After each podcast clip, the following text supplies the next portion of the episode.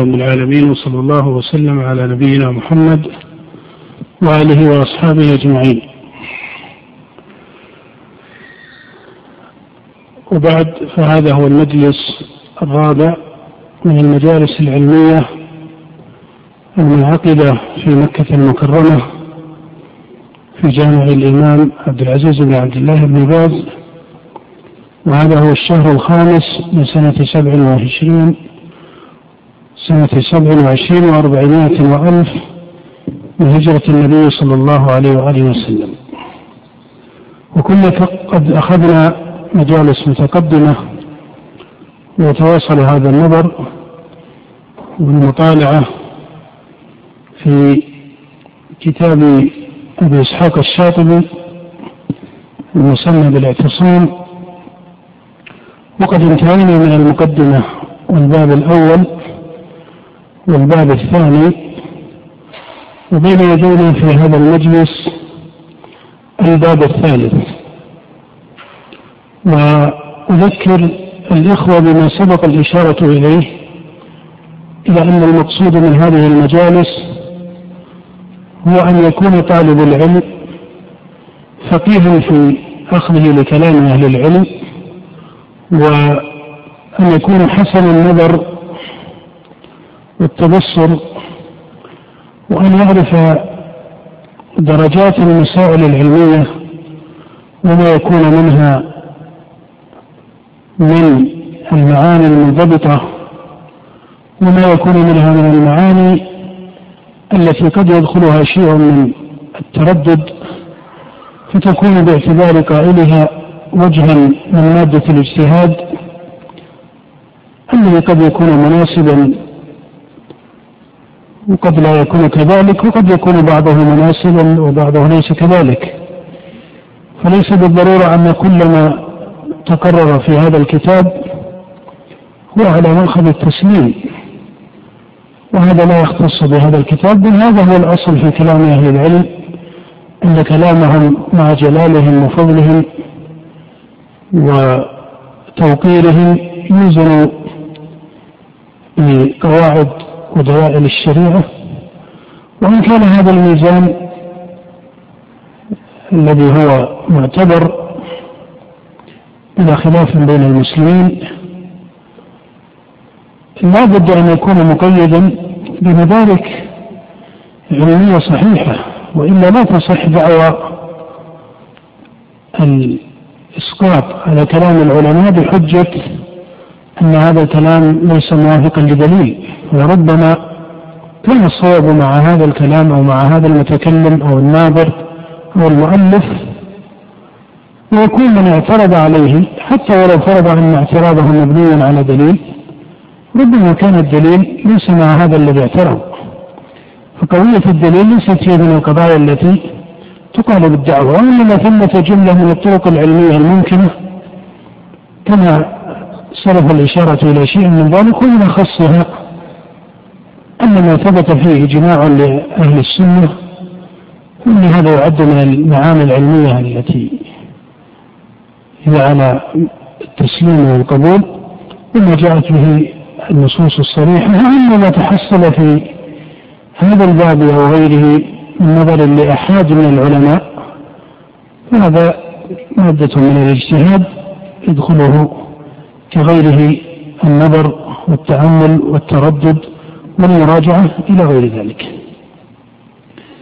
قال الشاطبي رحمه الله الباب الثالث في أن ذم البدع والمحدثات عام لا يخص محدثة دون غيرها. تكلم الشاطبي في هذا الباب على جملة من المسائل ابتدأها بما دل عليه هذا الافتتاح لهذا الباب وهو أن ذم البدع عاما لا يخص بدعة أو بدعا دون غيرها. واستدل الشاطبي لهذا المعنى الذي ذكره بجملة من الأوجه والدلائل الشرعية سواء كانت محصلة من صريح النص أو أنها مما يفهم من قواعد ومقاصد الشريعة وإنما ابتدأ هذا الباب بهذا الكلام لأنه قدم في الباب الثاني آثارا ونقلا كثيرا عن العلم وقبل ذلك من القرآن والحديث في ضمن الابتداع في الدين أليس كذلك؟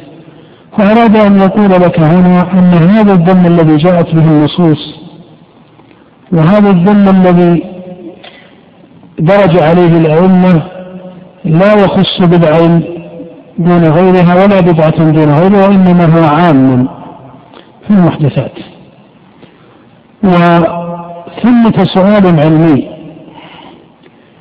هل هذه المسألة من حيث النظر العلمي لها ما يوجبها.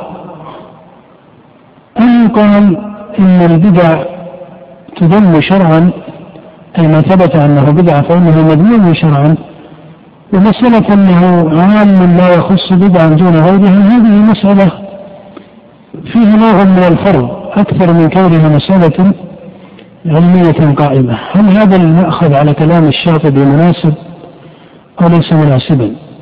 هو أنت ترى أن الأصل في ضم البدع أن الذي يفهم من هذا الذم أن هذا الذم إيش؟ عام بمعنى أنت لا تحتاج إلى أن تقول إنه عام وليس بخاص لأنه قد يقول قائل من الذي قال إنه؟ من الذي قال أنه خاص؟ منهم إذا قلت إن المعاصي مذمومة.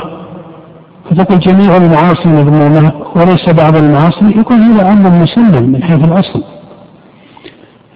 كأن الذي جعل الشاطبي يقيد بهذا الكلام على هذا الوجه من التعليق أنه أراد بعد ذلك أن يبين أن طائفة من الفقهاء وأهل العلم قسموا البدعة إلى بدعة حسنة وبدعة سيئة وطائفة منهم قالوا إن البدعة تنقسم إلى الأقسام الخمسة التي هي مورد ما يسمى بالتكليف. الأحكام التكليفية الخمسة. وعلى هذا تكون البدعة خمسة أقسام واجبة ومستحبة ومحرمة ومكروهة ومباحة. هذه تقاسيم ذكرها بعض الفقهاء من المالكية والشافعية وغيرهم. والشاطبي سيشير إليها في هذا الباب بعد ذلك وإن كان لا يرتضيها. فكأنه إنما ابتدأ بهذا الكلام ليبين أن الأصل في دلائل وقواعد الشريعة أن البدعة تذم مطلقا فحيث كانت بدعة في المقصود الشرعي فإنها مذمومة. وإن كان هذا عند التحقيق ليس بالضرورة أنه يكون متحققا من حيث المعنى العلمي.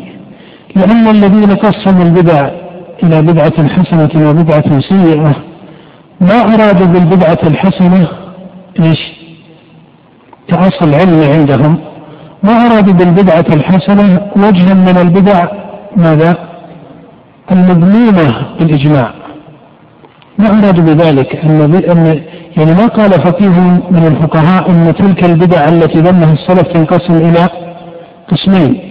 تجد أن الذين يقولون البدعة تنقسم إلى حسنة وسيئة إذا قيل لهم ما ذمه الصحابة أو ذمته النصوص أو أجمع أهل الأئمة على ذمه يقولون هذا إيش؟ يقول هذا كله من البدعة السيئة. ويمثلون للبدعة الحسنة بأوجه هي عند من لا يرى التقسيم وإنما يقول البدع هي وجه واحد كله ذنب. عند لا يرى التقسيم يسمونه ماذا؟ مصلحة مرسلة أو ما إلى ذلك نعم قد يتنازع أعيان الفقهاء على مثال من الأمثلة أو على أمثلة كآحاد من الأمثلة نتكلم الآن عن التقعيد نتكلم عن التقعيد فمعناه أن الذين يقسمون لا يلتزمون أنهم يصححون بدعا إيش؟ جاءت النصوص الصريحة أو جاء الاستفاضة في كلام الأئمة بإيش؟ بأن هذا لا أحد يقول به هذا لا أحد يقول به وإنما أحيانا بعض الأوجه من العمل الذي هو تحت بعض المصالح المرسلة أو ما إلى ذلك ربما سماه فقيه بدعة وربما سماه فقيه آخر باسم آخر لأنه يرى أنه على أصل شرعي ولهذا تجد الذين يقولون إن ثمة بدعا حسنة وبدعا سيئة يقولون البدعة الحسنة لها أصل في الشرع. يبقى أن هذا الكلام كما أسلفت يدخله إجمال كثير لأنه ما هو الأصل الذي يكون فاصلا لما يسمى بهذا أو بهذا. على كل حال في آخر هذا الباب إن شاء الله سيتكلم المصنف عن هذا التقسيم. وسنتبين أن هذا التقسيم ليس هو من التقاسيم العلمية الفاضلة لأن الشارع قد ذم البدع ذما إيش؟ ذما عاما فما دام أن الشريعة جاءت صريحة بذم البدع بعمومها فلا معنى لهذا التقسيم وعليه إشكالات من وجوه متعددة يأتي ذكرها لكن إنما نشير إلى إليه في ابتداء الباب لنقول لعل الشاطبي رحمه الله قال في أول الكلام إن ذم البدع عام وليس خاصا وجلس بعد ذلك أو أتى بعد ذلك يستدل لهذا المعنى هنا سؤال علمي ما المبرر لهذا لهذا الكلام؟ يعني لماذا هذا الإلحاح على أن ذم البدع إيش؟ عام وكأن ثمة خلافا مفتوحا بأن من أهل العلم أو أهل الاعتبار من يقول إن ذم البدع إيش؟ خاص ولا أحد عند التحقيق يقول إن ذم البدع خاص البدع التي ذمتها الشريعة حتى من يقسم البدع إلى حسنة وسيئة ويجعل ما دلت الشريعة على ذمه يجعله ماذا؟ يجعله سيئا ويجعله مذموما. في هذا الباب هو نتيجة عامة أكثر من كونه ضرورة علمية فيما يظهر هذا هو الذي أردنا أن نصل إليه. أن هذه المقدمة في الباب الثاني هي نتيجة علمية صحيحة هي نتيجة علمية صحيحة ولكن ليس ثمة ما يستلزمها بدرجة الإلحاح على ذكرها. فعلى كل حال ذكر الشاطبي رحمه الله جملة من الأدلة على هذا المعنى في ذم البدع. قال الأول أنها جاءت يعني النصوص والآثار في ذم البدع قال أنها جاءت مطلقة عامة على كثرتها لم يقع فيها استثناء. هذا الوجه الأول. الثاني قال كل قاعدة كلية أو دليل شرعي فإنه باق على عمومه. فما دام أن القاعدة الشرعية هي ذم البدع فالأصل بقاء القاعدة على على عمومها فنقول إن ذم البدع ليس خاصا ببدع دون غيرها. الثالث قال إجماع السلف من الصحابة والتابعين على ذمها وتقبيحها. الرابع قال أن المتعلق بالبدعة أو أن متعلق البدعة يقتضي ذلك فالمتعلق متعلق البدعة بمعناه متعلق البدعة أي معنى البدعة يعني السنة تقابلها ماذا؟ فمتعلقها أي البدعة أي معناها الذي أوجب ورودها هو مضادتها بإيش؟ بالسنة. قال لأنها أو لأنها من باب مضادة الشريعة. أشار المصنف هنا في هذا المعاني الأربعة إلى مسألة هي التي أحب أن أعلق عليها أكثر إذا هذه المعاني الأربعة لا إشكال فيها كونه يقول أن النصوص جاءت عامة كونه يقول أن القاعدة الشرعية هي ذم البدع كونه يقول أن هذا إجماع عند الصحابة هذا كله صحيح لكن السؤال الوارد هنا إيش؟ من هم القوم الذين قالوا إن ذم البدع إيش؟ خاص وليس عاما هل أراد بذلك الذين قسموا من المتأخرين؟ فيقول هذا لا بأس به إذا كان هذا هو المراد في كلامه مع أن هذا عند التحقيق إيش؟ وتحرير محل النزاع لا ينضبط عليهم مع أن هذا لا ينضبط عليهم على كل حال آه، في هذه الأوجه الأربعة نقرأ من الوجه الثاني من نص كلام الشاطبي رحمه الله قال الثالث الثالث من إيش؟ من الأوجه الدالة على أن ذم البدع. عام قال الثالث أن عامة المبتدعة قائلة بالتحسين والتقبيح فهو عمدتهم الأولى وقاعدتهم التي يبنون عليه الشرع وهو المقدم في نحلهم. إلى آخر كلامه. كونه يقول أن عامة المبتدعة قائلة بالتحسين والتقبيح أي التحسين والتقبيح العقليين هو الحقيقة أنك إذا استقرأت الطوائف الكلامية فضلا عن الاستقراء لسائر فرق المسلمين فإنك لا تستطيع أن تقول إن عامة المبتدعة إيش؟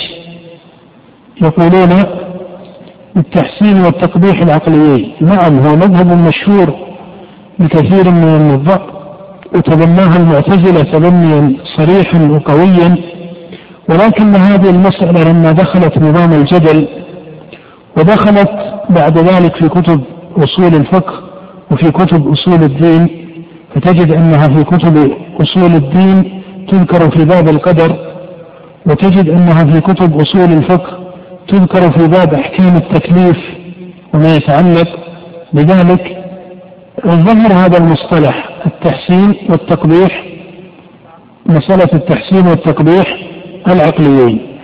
هذا المصطلح تجده مدارا في كتب أصول الدين الكلامية التي ذكرها المتكلمون وكتبها المتكلمون وسموها بكتب أصول الدين وهو مذكور في كتب أصول الفقه المتأخرة أيضا في باب التكليف كما أسلفت. المعتزلة وقوم من طوائف المتكلمين وإن كانوا ليسوا هم الأغلب أو الأكثر من أهل الكلام بالغوا في إثبات تحسين العقل وإيش؟ وتقبيحه. فهم غلاة في إثبات التحسين والتقبيح العقليين. قابلهم من عرفوا بمتكلمة أهل الإثبات. وهم طوائف من المتكلمين المنتسبين للسنة والجماعة وأخص هؤلاء أصحاب أبي الحسن الأشعري. فغلب على هؤلاء المقابلة والمناقضة لمذهب من لمذهب المعتزلة. حتى صارت هذه المسألة تدار على قولين في كثير من هذه الكتب. ولما كان أصحاب أبي الحسن ومن عرفوا بمتكلمة الصفاتية ينتسبون للسنة والجماعة تجد أن بعض هذه الكتب تحكي أن في مسألة التحسين والتقبيح العقليين أن فيها قولين. القول الأول للمعتزلة والثاني قول أهل السنة. ربما عبر بهذا التعبير باعتبار أنهم ينتسبون للسنة والجماعة فلا يخصون ذلك بوجه من أوجه المتكلمين. فإذا أولا ليس عامة المبتدعة يقولون بالتحسين والتقبيح العقلين بل هذا مذهب لطائفة منهم وأخص من نظر لذلك المعتزلة وثمة طائفة أخرى من أهل البدع إيش؟ عندهم غلو في إسقاط ماذا؟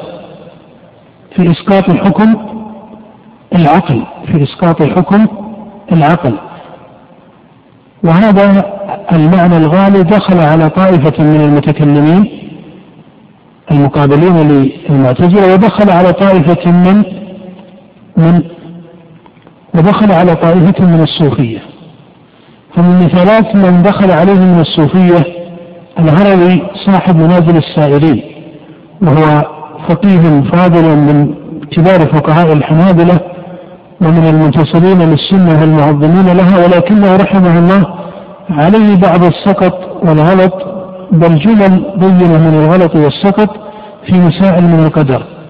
ومنها أنه لما تكلم في المنازل عن العارف والمحصل للحقيقة والشهود في باب التصوف والولاية جعل من مقاماته أي من مقامات العارفين العالية أنه يصل إلى درجة لا يستحسن معها حسنة ولا يستقبح سيئة فهو من المستطيل للتحسين إسقاطا إيش؟ شديدا ولهذا يذكر ابن تيمية رحمه الله أن هذا المعنى دخل على أبي إسماعيل الأنصاري الهروي من كلام أصحاب أبي الحسن الأشعري وهذا مع أن الهروي رحمه الله شديد الطعن والذم على هؤلاء المتكلمين حتى إنه ربما بالغ في ذمهم كما عبر شيخ الإسلام ابن تيمية في منهاج السنة وبعض كتبه أنه من المبالغين في ذم المخالفين له من المتكلمين فربما زاد في الحكم عليهم بما ليس هو من حقيقة مذهبهم. فإذا تأثر بهذه المسألة خلق من الصوفية وتأثر بها على وجه مضاد لمذهب المعتزلة أو بعبارة أدق مناقض لمذهب المعتزلة قوم من من الصوفية وقوم من من المتكلمين وأخص من تقلد ذلك أصحاب أبي الحسن الأشعري من متكلمة أهل الإثبات المنتسبين للسنة والجماعة. فصار هذا التقابل فلربما أن الحقيقة العلمية المناسبة التي دل عليها الشرع والعقل وهي المعروفة في فقه أئمة السنة المتقدمين لا تذكر في كثير من الأحيان بل هذا هو الغالب على الكتب الكلامية وكثير من الكتب الأصولية. ولهذا يقال إن مسألة التحسين والتقبيح الشاطبي رحمه الله في هذه المسألة هو متأثر بطريقة متكلمة الأشعرية فهو متأثر بهذا المنهج وليس قوله هذا منضبطا لأنه لا يصح أن يسقط حكم العقل من كل جهة لدرجة أن الإنسان لا يستحسن حسنة ولا يستقبح ولا يستقبح سيئة. الذي يتوسط أو القول المتوسط في هذه المسألة وهو القول المناسب للفطرة ودلائل الشريعة والعقل نفسه وهو القول الذي كان عليه أئمة السنة وهو المعروف في فقه الصحابة رضي الله تعالى عنهم أن العقل لا يستقل بالحكم فالعقل لا يجوز أن يكون إيش؟ مصدرا للتلقي ولا يجوز أن يكون دليلا على التشريع. العقل لا يمكن أن يكون مصدرا للتلقي ولا دليلا على التشريع من حيث هو فإنما المشرع هو الشارع. المشرع هو الله سبحانه وتعالى فالشرع لا يؤخذ إلا من دليل. أثري دليل من الكتاب أو دليل من السنة. لكن ليس معنى هذا أن العقل إيش؟ يعطل عن سائر موارد الاستحسان والتقبيح. بل له تحسين وتقبيح وهذا من طبيعة هذا المدرك في الإنسان وهو العقل من طبيعته ومن ضرورته ومن معنى وجوده أنه يفرق بين الحسن وبين القبيح فهذه أمور تكون مدركة. ولهذا مثلا لما أمر الله جل وعلا الرجال في تعاملهم مع النساء أن يعاشروهن بإيش؟ بالمعروف. فما هو المعروف الحسن؟ وما هو الذي ليس بمعروف حتى يكون قبيحا فينهى عنه؟ هذا يرد إلى إيش؟ إلى إدراك العقل الذي هو نظر في محيط العرف وقواعد الشريعة وأشياء من هذا القبيل فلا بد أن يكون الأمر كذلك. ولهذا ألست ترى أن الشريعة أسقطت التكليف عن من ليس من أن ليس إيش؟ أن ليس عاقلا. فهو الإشكال ترى في كثير من النظريات الكلامية أنها صارت على ما يسمى في التعبير البسيط بردود الأفعال. فلما غلط المعتزلة في التحسين والتقبيح وفي إثباته وفي تحكيم العقل جاء قوم من المتكلمين فبالغوا في إيش؟ في الإسقاط مع أن هؤلاء الذين بالغوا في إسقاطه ويبالغون في إسقاطه في باب التشريع يبالغون في إسقاطه في باب التشريع وأما إذا جاءوا في باب الاستدلال إذا جاءوا في باب الاستدلال على مسائل التوحيد والإلهيات تجد أنهم إيش يستعملون يستعملون دليل العقل ولربما حكوا القانون الذي أسسه المعتزلة أنه إذا تعارض العقل والنقل فإن المقدم هو حكم العقل. يعني مثلا محمد بن عمر الرازي وهو متكلم أصولي له كتاب المحصول في الأصول كما تعرفون وهو من أكثر من كتب على الطريقة الكلامية المتأخرة كالمطالب العالية. تجد أنه يتكلم عن التحسين والتقبيح في باب التشريع على وجه من نزعه لكن إذا تكلم في العقل في باب الإلهيات تجد أن العقل يصل عندهم إلى درجة القانون المشهور الذي كتبه في تأسيس التقديس أو أساس التقديس أنه إذا تعارض العقل والنقل فثمة فروض انتهت الفروض إلى أنه يقدم العقل وأما النقل فإنه يؤول أو يفوض فإذا ليس ثمة انتظام مطلق في مسألة إيش؟ إسقاط العقل فتجد أنهم يسقطونه من جهة ويغلون في إثباته من جهة أخرى. هنا الشاطبي رحمه الله متأثر بهذا النفس كثيرا ولهذا كلامه هنا ليس محققا وإنما الوسط أن التحسين والتقبيح فيه قول وسط بين قول المعتزلة وبين قول متأخرة المتكلمين أو المتكلمين من أصحاب أبي الحسن فالقول الوسط هو الذي عليه جمهور المسلمين من الفقهاء والصوفية والعباد فضلا عن أنه هو الإجماع الذي كان معروفا في فقه الصحابة رضي الله تعالى عنهم. ولهذا تجد أن كبار فقهاء المسلمين الأوائل استعملوا القياس مع أن القياس فيه مادة من إيش؟ من العقل لكنهم لم يستعملوا القياس بمعنى الرأي المجرد عن إيش؟ عن اعتبار الشرع. فإذا هذه أمور آه، لا يجوز الإطلاق فيها بواحد من الوجهين. بعد ذلك يأتي المصنف إلى مسألة تعتبر من أعقد المسائل في هذا الباب ومن آه، أكثرها تطلبا للضبط وإن كان الجزم بضبطها قد يكون متعذرا عن الضبط الذي هو نوع من الإملاء المختصر بل التحقيق أن ضبط مثل هذه المسألة لا يكون إلا باستطاع موسع في فقه الشريعة وأدلتها. وهو ما يتعلق بعذر المخالف وحكم المبتدع من جهة العذر أو أنه لا يكون معذورا.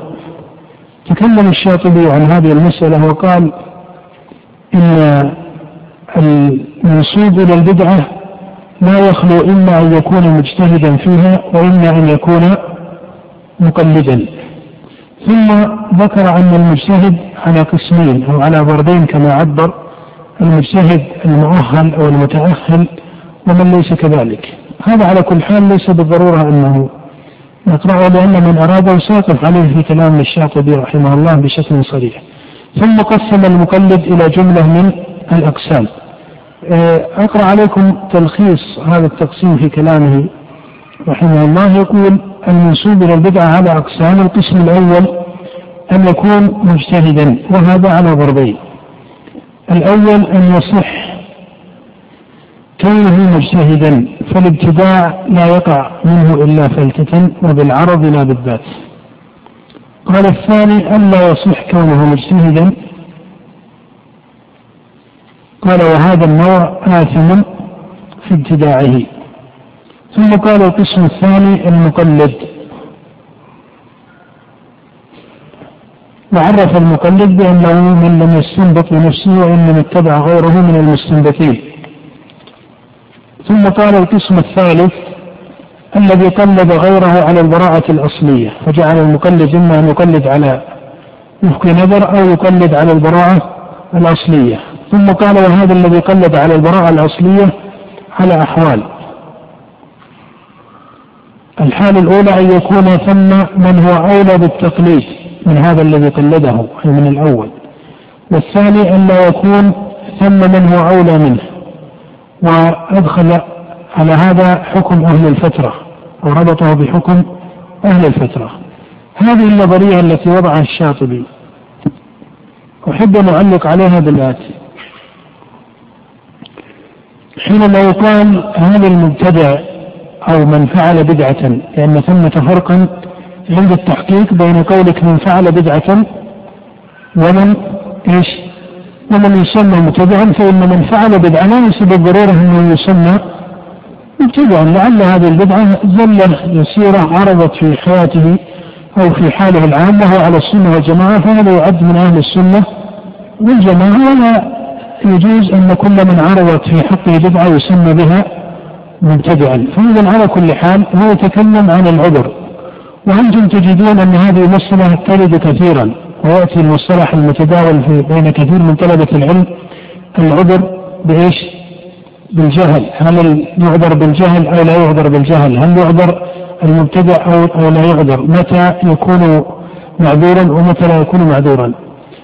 هنا معنى أشرت إليه سابقا وأؤكده في هذا الموضع بصورة أكثر. دائما إذا جاءتك هذه القضايا التي هي نوع من القضاء ونوع من الحكم على أي مسألة أو على أي معين أو على أي طائفة فلا بد أن تكون الكلمات المستعملة هنا من الكلمات المفصلة وليست من الكلمات المجملة وليست من الكلمات وتكون من الكلمات المعينة وليست من الكلمات المشتركة هو الإشكال هنا لما تقول العذر بإيش؟ بالجهل كلمة العذر هنا كلمة مشتركة كلمة مجملة. الإجمال قد يكون إجمالها من جهة اللغة قد يكون إجمالها من جهة النصوص أنها جاءت في النصوص مجملة. قد يدخلها الإجمال من جهة استعمال المستعملين إيش؟ لها. مثل لفظ الظاهر في النصوص في نصوص الصفات.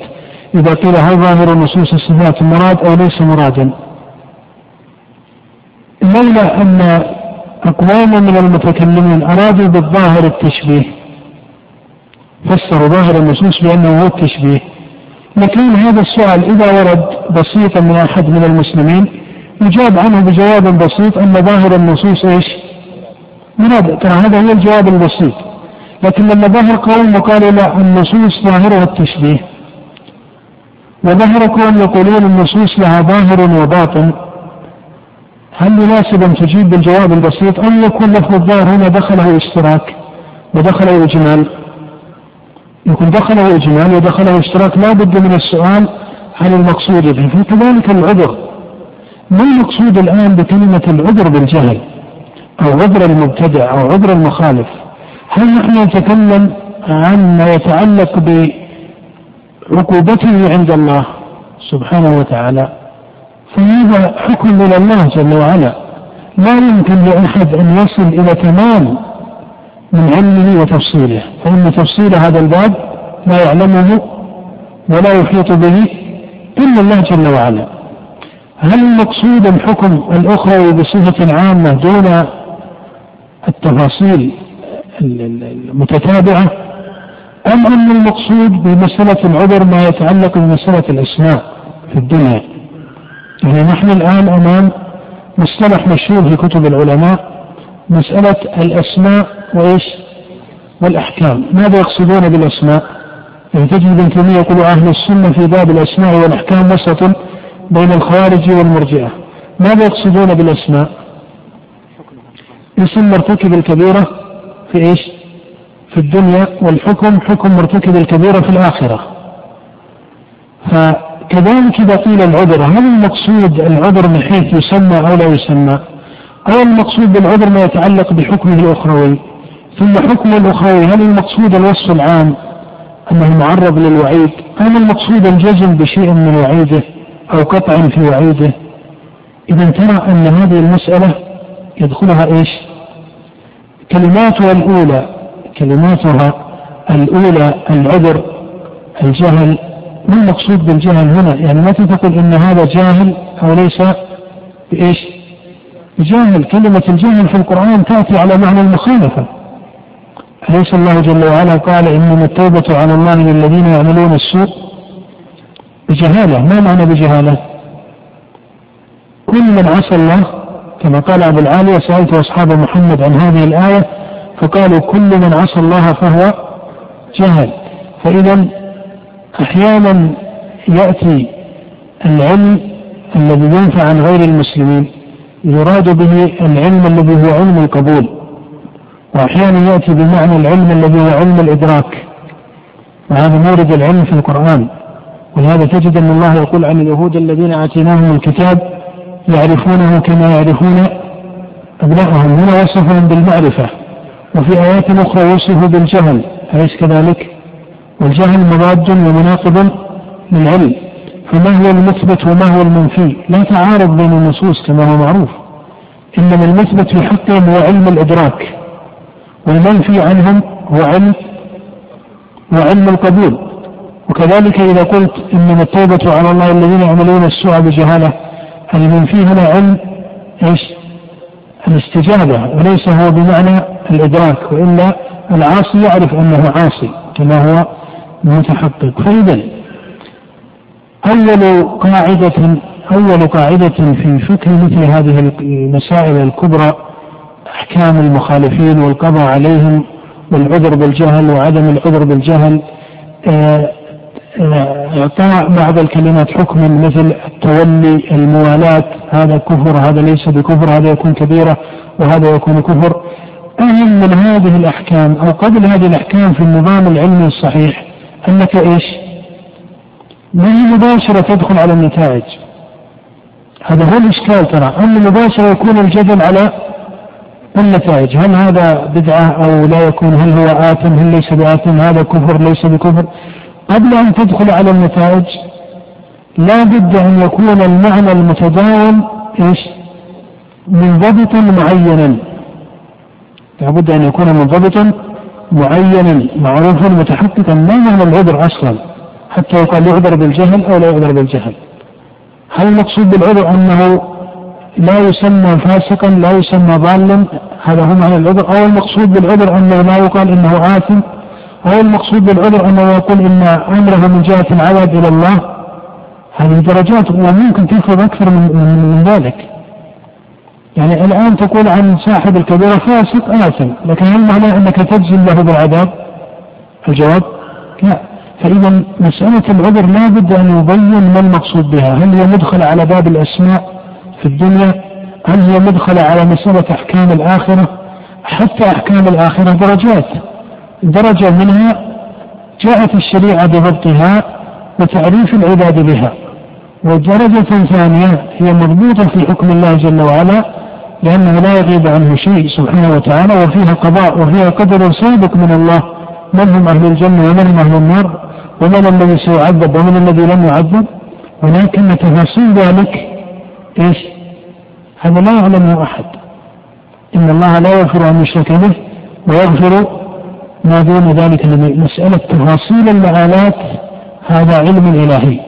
عرفنا من المآلات بتعريف الرسل أحكاما عامة لكن تفاصيل المآلات هذه لا يعلمها إلا الله جل وعلا. فإذا هذه النظرية أو هذه المعاني العلمية التي نظمها الشاطبي لما أورد هذا السؤال هو سؤال يرد دائما هو سؤال تستجيب له الأذهان كثيرا في فرض هذا السؤال متى يعذر ومتى لا يعذر لست هنا أقول أن هذا السؤال هو غلط من حيث هو لكن أهم من فرض السؤال أن تكون المعاني التي يفرض عليها السؤال معاني إيش؟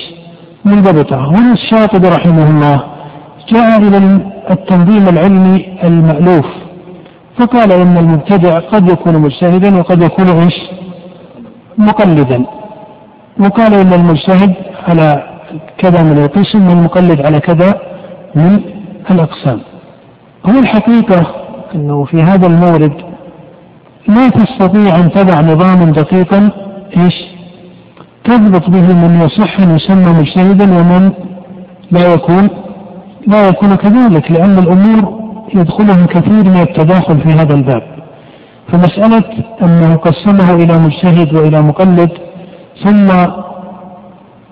مال في كثير من نتائجه رحمه الله إلى عذر المجتهد في كثير من الحال أكثر من عذر إيش؟ المقلد. آه، وذكر المجتهد المتأهل والمجتهد الذي ليس بمتأهل تبقى هذه فيما أرى جملة من النظرية. ليس بالضرورة أن هذه النظرية لا تكون صحيحة من سائر أوجهها وإنما الذي أردت أن نقوله هنا أن طالب العلم لا يفترض أن هذه النظرية قد إيش؟ قد أعطته نظاما دقيقا صح التعبير قد أعطته يعني قاعدة منضبطة في إيش؟ في الحكم بالعذر أو عدم العذر لأن المسألة أصلا باقي فيها مجموعة من الكلمات المجملة. لكن في المسألة من أساسها مجموعة من الكلمات المجملة حتى لما تكلم رحمه الله عن المجتهد والمقلد يبقى أن كلمة الاجتهاد ما حدها. الاجتهاد في هذا المورد ما المقصود به؟ المجتهد في الاصطلاح الفقهي معروف لكن الاجتهاد هنا ما المقصود بذلك؟ آه، متى تقول إن هذا مجتهد أو متخرص؟ فهذه أمور تحتاج إلى كثير من الضبط. ولذلك يكون الاحكم في هذا الباب أن طالب العلم يعنى بتتبع يعنى اولا بتتبع الأصول التي جاءت بها النصوص أو جرى عليها كلام أئمة السلف رحمهم الله في هذا الباب. فيجعلها جملة من القواعد الحكمية لكن ليس بالضرورة أنها تكون نظاما أشبه ما يكون بالنظام الرياضي الذي يحدد لك أن هذا في هذه الدائرة وهذا في هذه الدائرة. بمعنى أنك تحتاج في كثير من الأحوال إلى أن تقف. يعني كثير من الأحكام على المخالفين ما تستوجب الجزم أحيانا.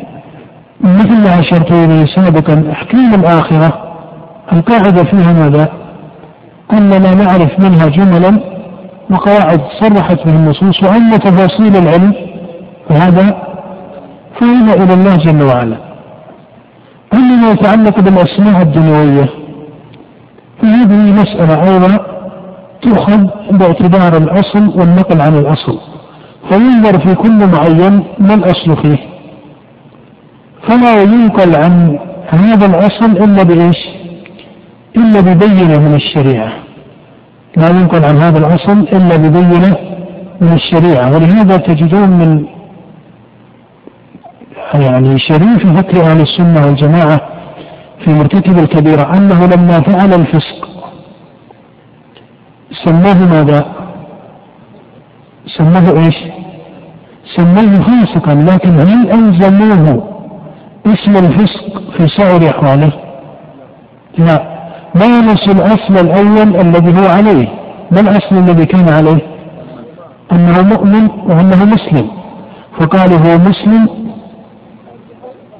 وقالوا هو مؤمن ولكنه ناقص الإيمان. وقالوا هو مؤمن بإيمانه فاسق بكبيرته فتجد أن المادة الذي غلبت عليه اسم الفسق ولا اسم الإسلام الإيمان؟ اسم الإيمان الإسلام يعني حقه أغلب. ولهذا الآن لو سألنا سؤالا مرتكب الكبيرة من المسلمين الأصل في تسميته الأصل في تسميته ماذا؟ الأصل في تسميته مسلم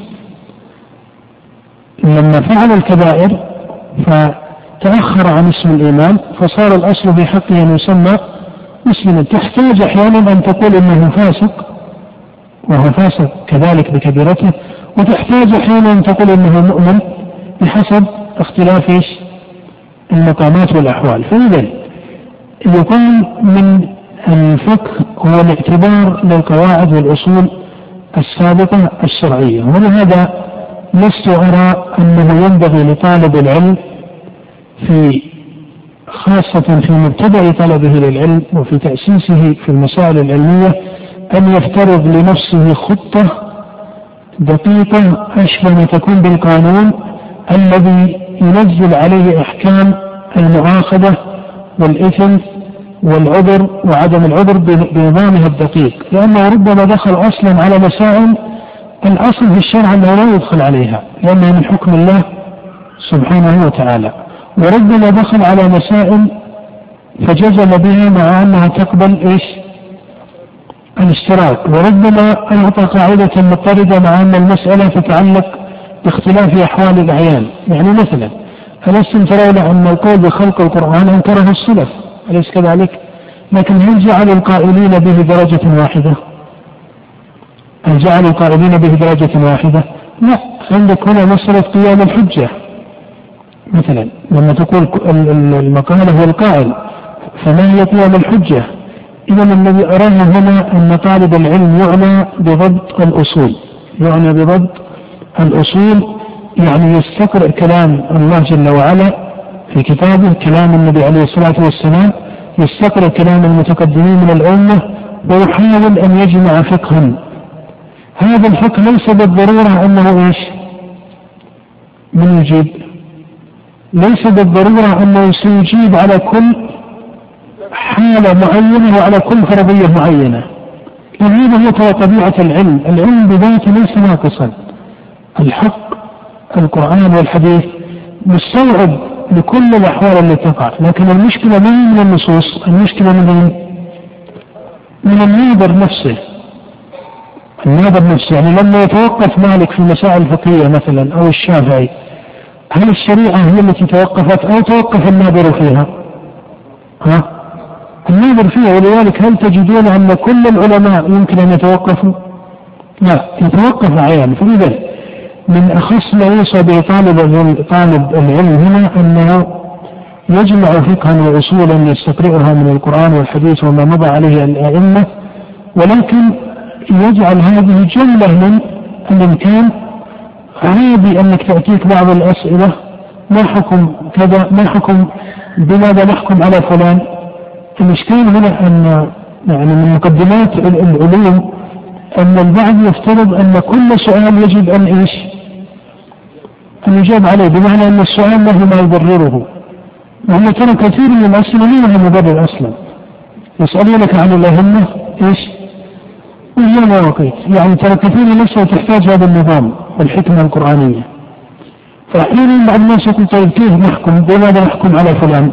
وماذا نحكم على فلان؟ قد يكون السؤال من أصله خطأ ما المبرر أن تتتبع زيدا وعمرا وفلان وفلان لتحكم على كل معين بحكم مآلع وبحكم متناهي في الدرجة.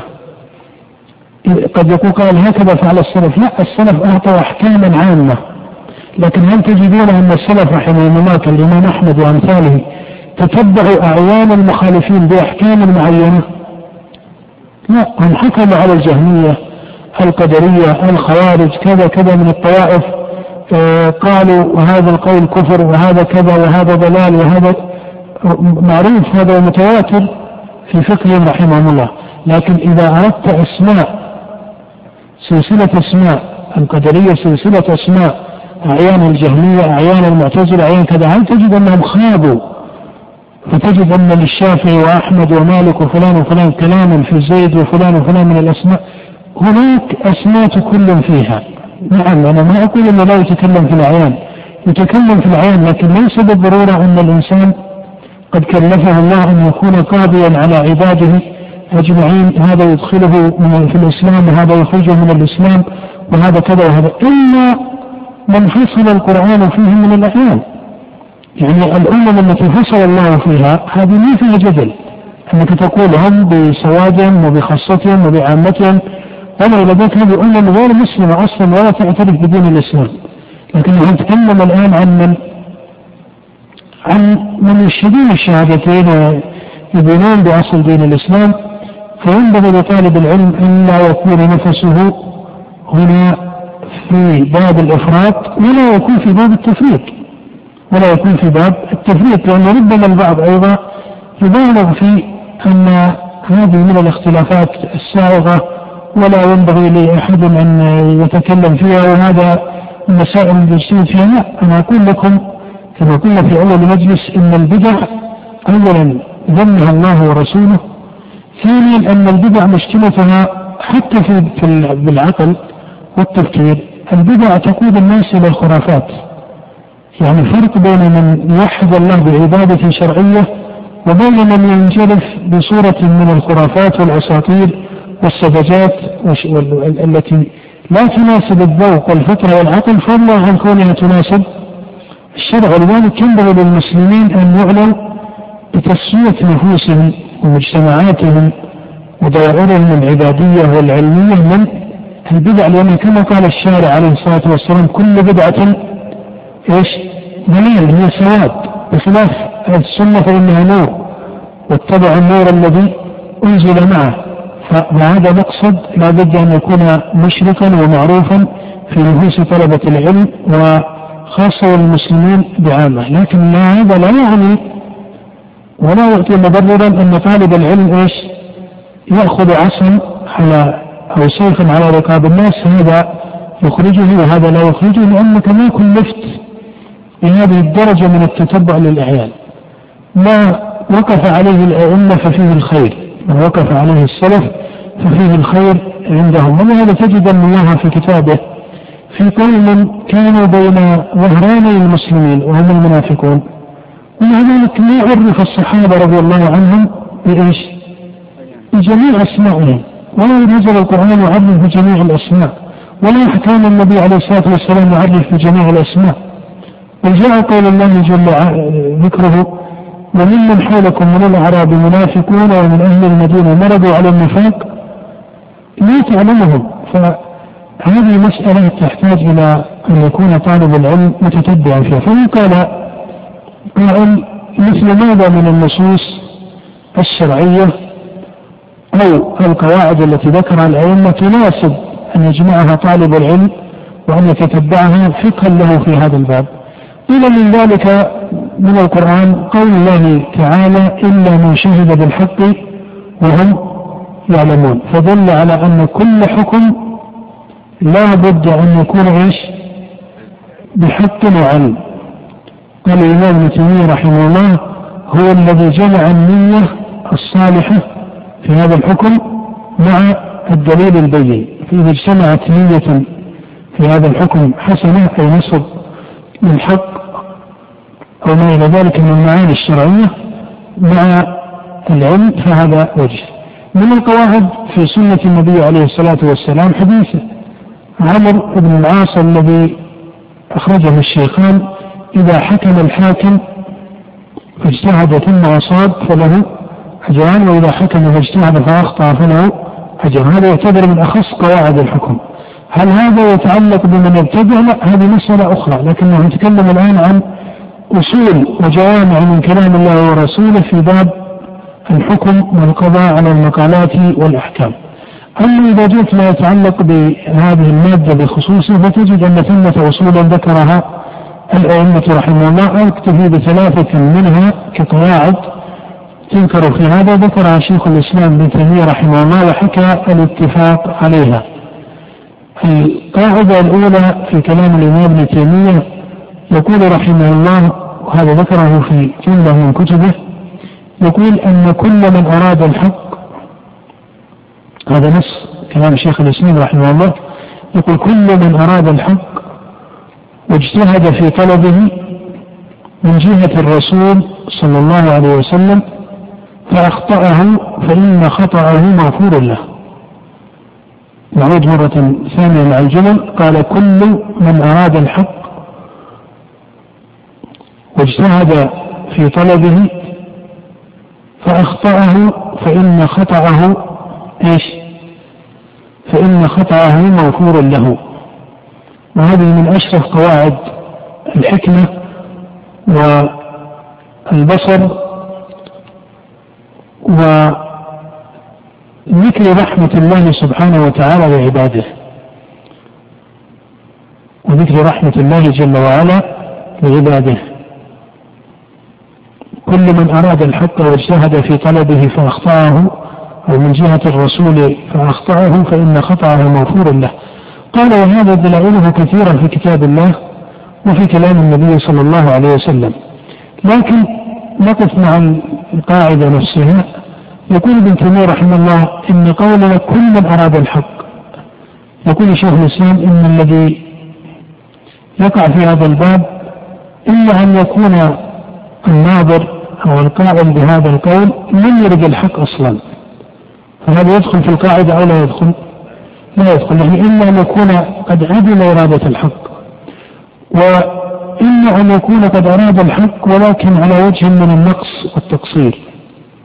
أراد الحق ولكن على وجه من النقص والتقصير. ولهذا لما تكلم عن طوائف المبتدعة من المسلمين قال رحمه الله قال وأهل البدع من أهل القبلة هم في الجملة مريدون للحق. هم في الجملة مريدون للحق قال وإن كانت إرادتهم يدخلها مادة من النقص. كيف هذا الكلام؟ يقول يدخلها مادة من النقص لأن الناظر في هذا الباب تجد أن عنده مقص... أن مقصوده الأساس قد يصل إلى الحق لكن عنده مسألة الانتصار للمذهب. وتعرفون أن التعصب دخل على هذه المدارس فزاد فيها سوءا فلما تكون الإرادة متأثرة بمادة إيش؟ قصد التعصب لرجل معين أو الانتصار لمذهب معين فتكون الإرادة هنا إيش؟ ناقصة قال وكذلك فيما يتعلق بباب الاجتهاد قال إذا الإرادة قد تكون موجودة محققة وقد تكون معدومة وقد تكون إيش؟ ناقصة قال واجتهد في طلبه وأيضا الاجتهاد قد يكون اجتهاد كافي وقد يكون اجتهادا مقصرا فيه ليس مستتما على الوجه المطلوب شرعا وقد يكون اجتهادا وقد لا يكون ليس إيش؟ ليس مريدا للاجتهاد ولا فاعلا له أصلا. قال من جهة الرسول عليه الصلاة والسلام بمعنى أنه لا يمكن لأحد أن يفترض طلب الحق والاجتهاد فيه في تحصيله من جهة إيش؟ غير النبي صلى الله عليه وسلم، فهذه القاعدة في المليين أي في أهل القبلة من المسلمين الذين يبتغون دينا من جهة محمد صلى الله عليه وآله وسلم. فهذه قاعدة تعد من القواعد التي لها انضباط في الشرع ولها دلائل من الشرع بينة وهي قاعدة مدركة التحصيل بشكل بين. كل من أراد الحق واجتهد في طلبه من جهة الرسول فأخطأه فإن خطأه مغفور له. ولهذا ابن تيمية يقول إن أكثر أهل البدع إيش؟ عندهم تقصير في باب الإرادة وتقصير في باب الاجتهاد. يقول ثم بعد ذلك على درجات. ثم بعد ذلك على درجات. هذه قاعدة آه لا تجد أنها تعذر بها كل من خالف ولكنك إيش؟ تتبين منها أن البدعة وأن صاحبها على إيش؟ على على جملة من الدرجات وجملة من اختلاف الحكم ذكر قاعدة ثانية عن ابن تيمية رحمه الله وهي أن السلف أجمعوا على أن ثمة فرقا بين كون المقالة كفرا وبين كون القائل إيش؟ كافرا أو بين كون المقالة تسمى بدعة وبين كون القائل يسمى مبتدعا بإطلاق وما معنى بإطلاق؟ وما معنى بإطلاق؟ أن ينزع عنه الإضافة إلى إلى السنة؟ ينزع عنه الإضافة إلى السنة. فيعد من أهل البدع ولا يسمى بأهل ولا يعد من أهل السنة. إذا أن ثمة فرقا بين كون المقالة كفرا وبين كون القائل كافرا. ما معنى هذا؟ معناه أن كون المقالة كفرا لا تستلزم كون القائل من أهل القبلة يكون إيش؟ كافرا فربما قال قائل من المنتسبين للملة مقالة كفرية في حكم النصوص ولكن القائل لا يجوز أن يلتزم معه إيش؟ التكفير بشكل على على نظام التلازم بين المقالة وقائلها. قد يقول قائل إذا ما معنى كونها كفرا؟ يقال هي كفر في حكم الشريعة. لكن القائل الذي قالها ما أراد بها إيش؟ هذا الكفر ولا بناها على وجه من الكفر بالله أو رسوله وإنما تحصل له بنظره أنها وجه من الصواب أنها وجه من الصواب فإن قال قائل فإذا قامت عليه الحجة نقول إذا قامت عليه الحجة وتبين له أنها كفر تبين له أنها كفر فقال أنا أقول بهذا أو قال هو يقول بهذا فايش؟ فهذه مسألة قيام الحجة ولكن هذا التبين كما نعرف شديد يعني الوصول إلى الجزم به ماذا؟ يتأخر في أكثر الأحوال الوصول إلى الجزم به يتأخر في أكثر الأحوال ولذلك لا تلازم بين كون المقالة كفرا وبين كون القائل كافرا ومعنى هذا أن المقالة تنفك عن إيش؟ عن قائلها ولا يلزمه عن القائل حكم المقالة إلا إذا تبين له حكمها من الشرع فالتزمه لكن من هو هذا الذي إيش؟ من هذا الذي يدري أن هذا الشيء كفر ويقول به؟ كيف تستطيع أن تفترض هذا إما في أحوال من المعاندة الغالية أو من التكبر فهذه أحوال تعرض ولذلك ابن تيمية رحمه الله في تطبيقه لهذه القاعدة ذكر الإجماع على أن نفي علو الله جل وعلا كفر فهذه المقالة من حيث هي إيش؟ كفر لكن القائلين بها الذين تأولوا مسألة العلو من طوائف المتكلمين هم على إيش؟ درجات في هذا وناظر ابن تيمية قوما من المتكلمين كانوا يتأولون مسألة العلو أي لا يقررونها ويحققون إثباتها بل يقولون هو علو الصفة وعلو القدر كما هو معروف. فماذا كان يقول لهم؟ يعني نص العبارة التي ساقها في كلامه يقول كنت أقول لهم في المناظرة أنا لو أقول بقولكم إيش؟ كفرت لكنكم لست كفارا عندي. إذا هذا هو الفقه المنضبط يعني هو يقول المقالة كفر ويقول لو قال بها هو رحمه الله يعني نفسه لأنه قد تبين له أنها إيش؟ كفر. يقول كنت أقول لهم يعني للمناظرين من المتكلمين أنا لو أقول بقولكم أن في نفي العلو كفرت لكنكم لست كفارا عندي لأنه ورع أن لهم إيش؟ بد من الحجة. والحجة في كلام الله في لغة العرب ما يحتج به من حق أو إيش؟ لكن هذا يسمى حجة. في تسمية القرآن كما سمى الله بعض ما أتينا عليه أهل الإشراك بالحجة فالمقصود أن هذه الحجج أو تقول الشبه قد تدرى بل هذا هو الذي يقع في أكثر الأحوال. تدرى الأحكام المغلظة كالإخراج من الملة. وإن كانت لا تدرى عنه أن يسمى مبتدعا فهذه مسألة دونها. فإذا النتيجة أن من القواعد المنضبطة عند الأئمة أنه لا تلازم بين كون المقالة كفرا وبين كون القائل كافرا. فإن قال قال إذا قامت عليه الحجة. نقول كلمة قيام الحجة كلمة أيضا من المسائل التي تؤخذ بالفقه وليست بضابط معين. لأن ما معنى قيام الحجة؟ الإشكال هنا أن أن أن البعض من طلبة العلم يتطلب للأشياء تفسيرات محددة. ما معنى قيام؟ بعض أن يقول مثلا قيام الحجة أن يسمع الدليل. لا ما هو قيام الحجة؟ كون مجرد سمع الدليل الأحوال تختلف. قد يقول قائل أليس الله جل وعلا ذكر كفر مشرك العرب لما سمعوا القرآن فلم يستجيبوا؟ يقول نعم هم يسمعون القرآن ويعرفون حقيقة هذا الكلام. ثم إيش؟ يخالفون هذه الحقيقة ويعاندونها يكذبون بها. لكن هذا الذي تعول الصفة أو قال بكلام ما ليس هو على هذا الوجه من المعنى ليس هو على هذا الوجه من المعنى.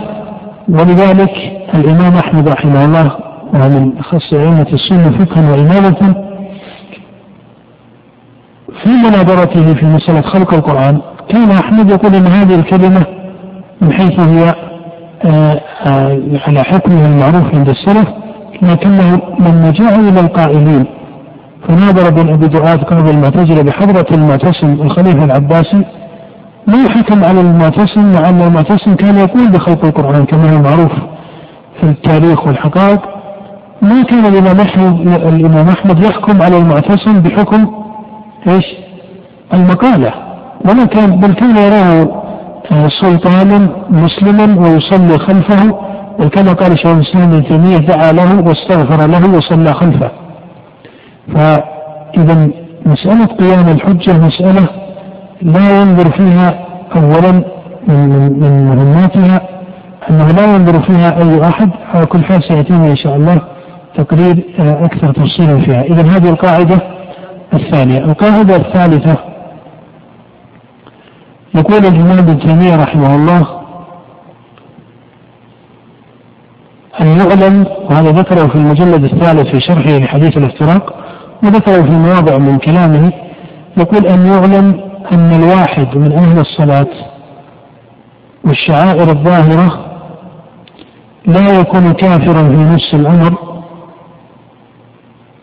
أي في حكم الله جل وعلا إلا إذا كان ما يظهره من الصلاة ونحوها على جهة إيش؟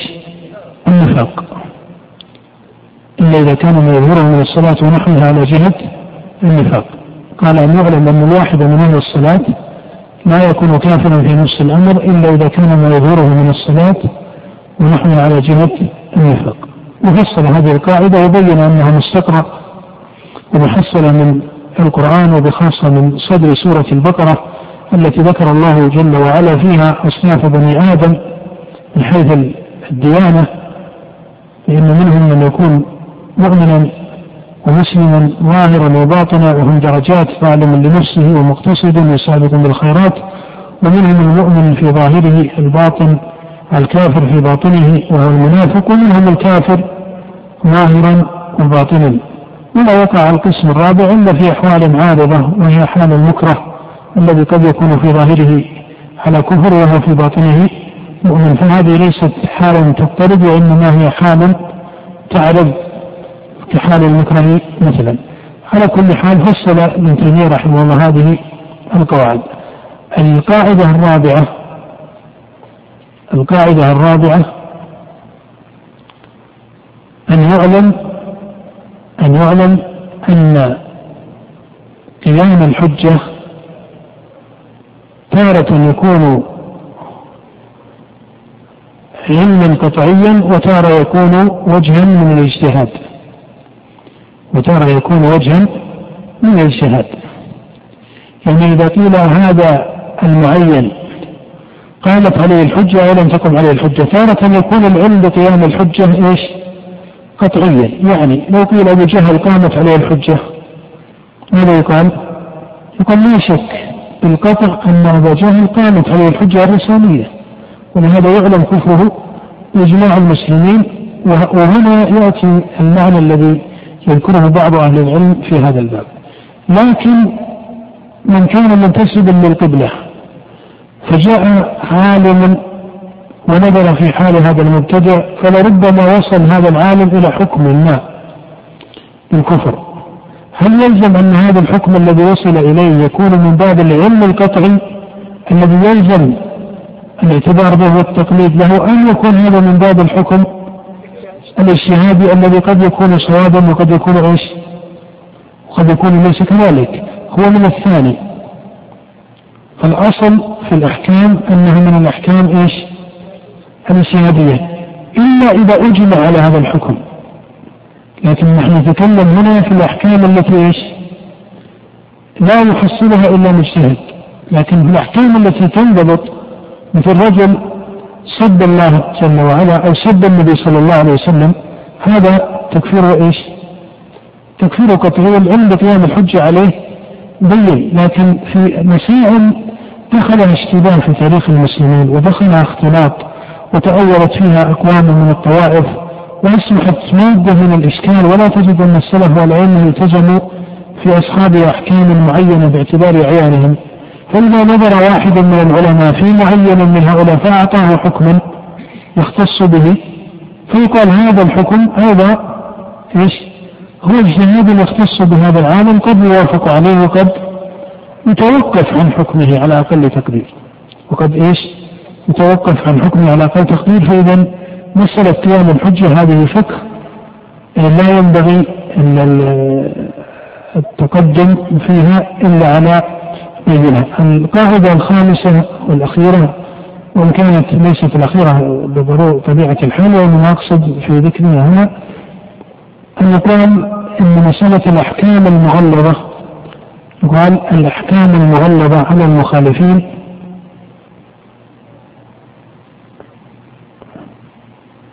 لا يصح أن ينظر فيها إلا إمام تحققت إمامته في الدين وتحقق علمه وفقهه. يعني لا ينظر فيها إلا من لا, لا يجزم فيها إلا من يقال الأحكام المغلظة هو المخالفين لا يقول فيها إلا من إلا عالم فقيه. وأما الآحاد من الناس والمبتدئ في طلب العلم فإنه هنا يكون ساكتا ومقلدا لمن من أكابر من الأئمة فإنه إذا قرأ سير الأئمة وجد في كلامهم هذه الأحكام والقواعد فهو يقتدي بهم.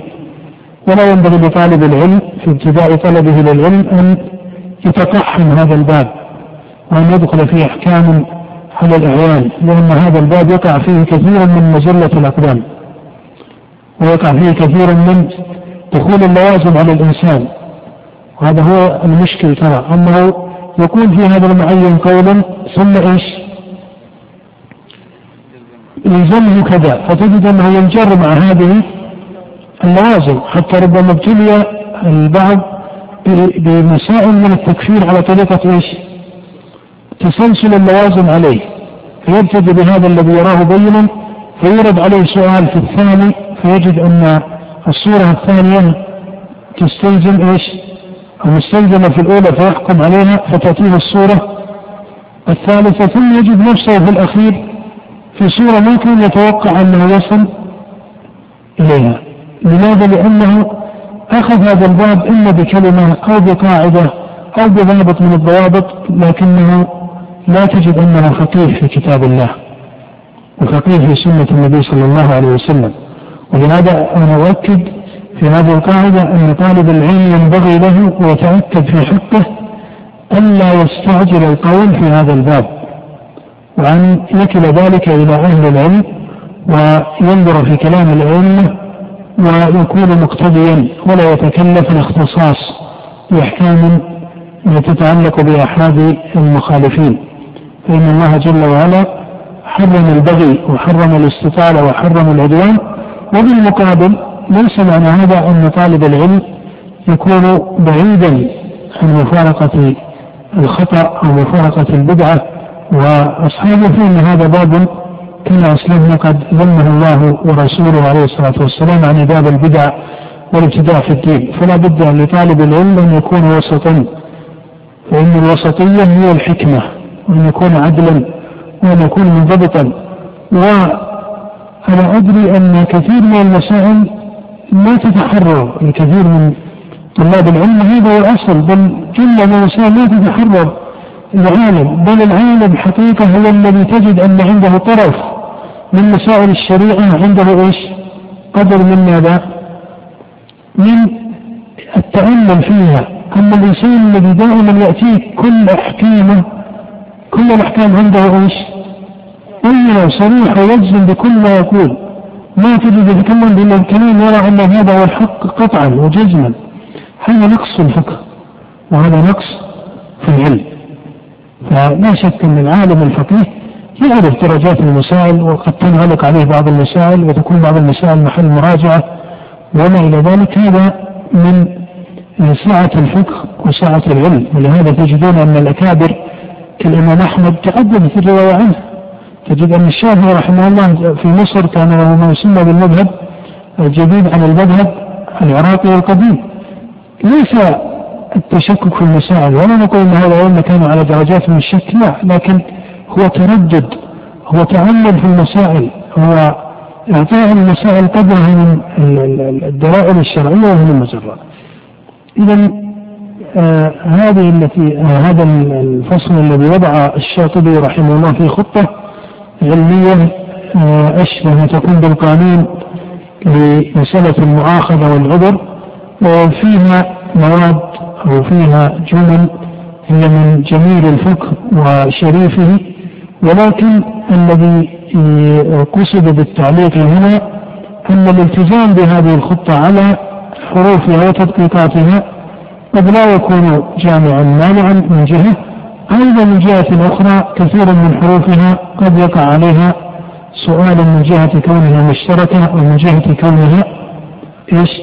إجمالا إن كان الشاطبي رحمه الله حاول أن يبدد هذا الإجمال وهذا الاشتراك بالتقسيم فيقول المجتهد على ضربين المقلد على كذا هذا ينقسم إلى ثلاثة وهذا مجرى لكن مع هذه التقسيمات والتنويعات التي ذكرها إلا أن مادة الاشتراك لا تزال تجتال في كثير من هذه بمعنى إذا جئت لتطبق هذه النظرية كواقع وجدت نفسك إيش؟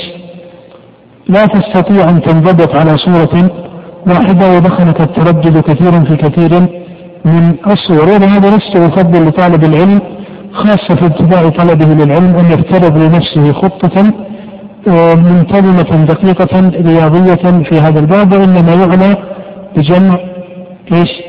قواعد الفقه والأصول التي كان عليها السالفون من أئمة السنة المهديين ويستقر ذلك أولا من كلام الله وكلام رسوله ثم الآثار الواردة عن سلف هذه الأمة وأئمتها رضي الله تعالى عنهم. بقي في هذا الباب جملة من المسائل نكتفي بهذا القدر ونستكمل إن شاء الله تعالى غدا بإذن الله تعالى.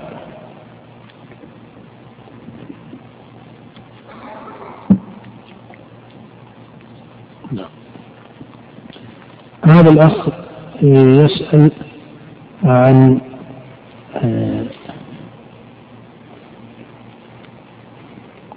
يسأل أن كثير من التعريفات للأحكام لا تؤثر على فروع ذلك الحكم. كأني فهمت من السؤال باختصار كأني فهمت أن ثمة انفصالا بين النظرية في مسائل الأصول التي كتبت في كتب الأصوليين وبين طريقة التطبيق على كتب الفقهاء. هذا جزء من هذا الانفصال لا شك أنه موجود ولكن بعد هذا الانفصال يكون سببه ربما الناظر ليس إلا يقول هل المقصود أن المبالغة في العبادة تكون في إطار السنة أيضا لا؟ المبالغة بمعنى الزيادة لا تكون في إطار السنة لا تكون في إطار السنة. حين الفقهاء وجاهد في بعض الآثار مثل المبالغة في المضمضة والاستنشاق. أراد بها إيش؟ أن الصفة الشرعية هي صفة تأتي بمعنى تحريك الماء في الفم على هذا القدر. ربما سمي هذا كذلك هذا لا يكون من هذا الإشكال. فلا يمكن أن يقال أن تعريف الشاطبي هنا هو من باب الحصر العقلي لتعريف البدعة هو ما كان يريد أن يتكلم عن الفرض العقلي وإنما كان يريد أن يتكلم عن المعنى الشرعي الذي ينضبط ويطبق. يقول ما قولكم في الحكم على آه، المخالفين وتحذير منهم؟ هذا هو الذي تكلمنا منه الآن أو تكلمنا فيه الآن وهو باب يحتاج إلى آه، مزيد من الكلام إن شاء الله.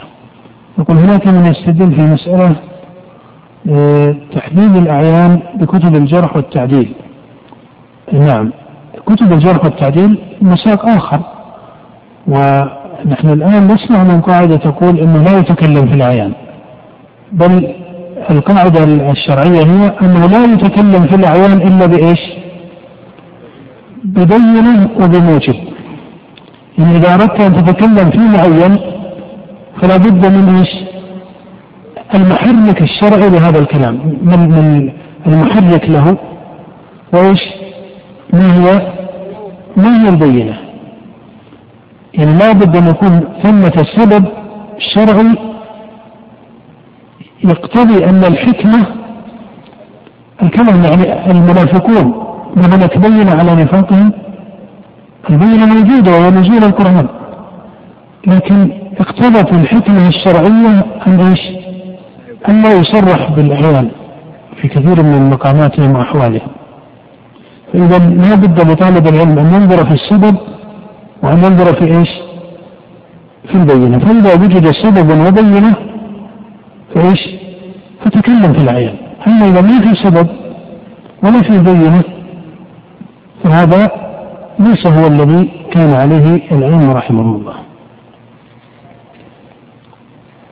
يقول لا أخذ طبعا لكتاب الاعتصام هو طبع أكثر من مرة كما تعرف لكن فيما يبدو لي أن الشيخ مشهور بن حسن اعتنى بالطبعة الأخيرة فلربما أنها هي الأنسب وإن كنت لم أتتبع ما بين الطبعات من جهة التصحيفات ونحو ذلك. لكن هذه المقدمة التي وضعها واعتنى بها مقدمة اهتم فيها وبذل جهدا مشكورا والله أعلم وصلى الله وسلم على نبينا محمد.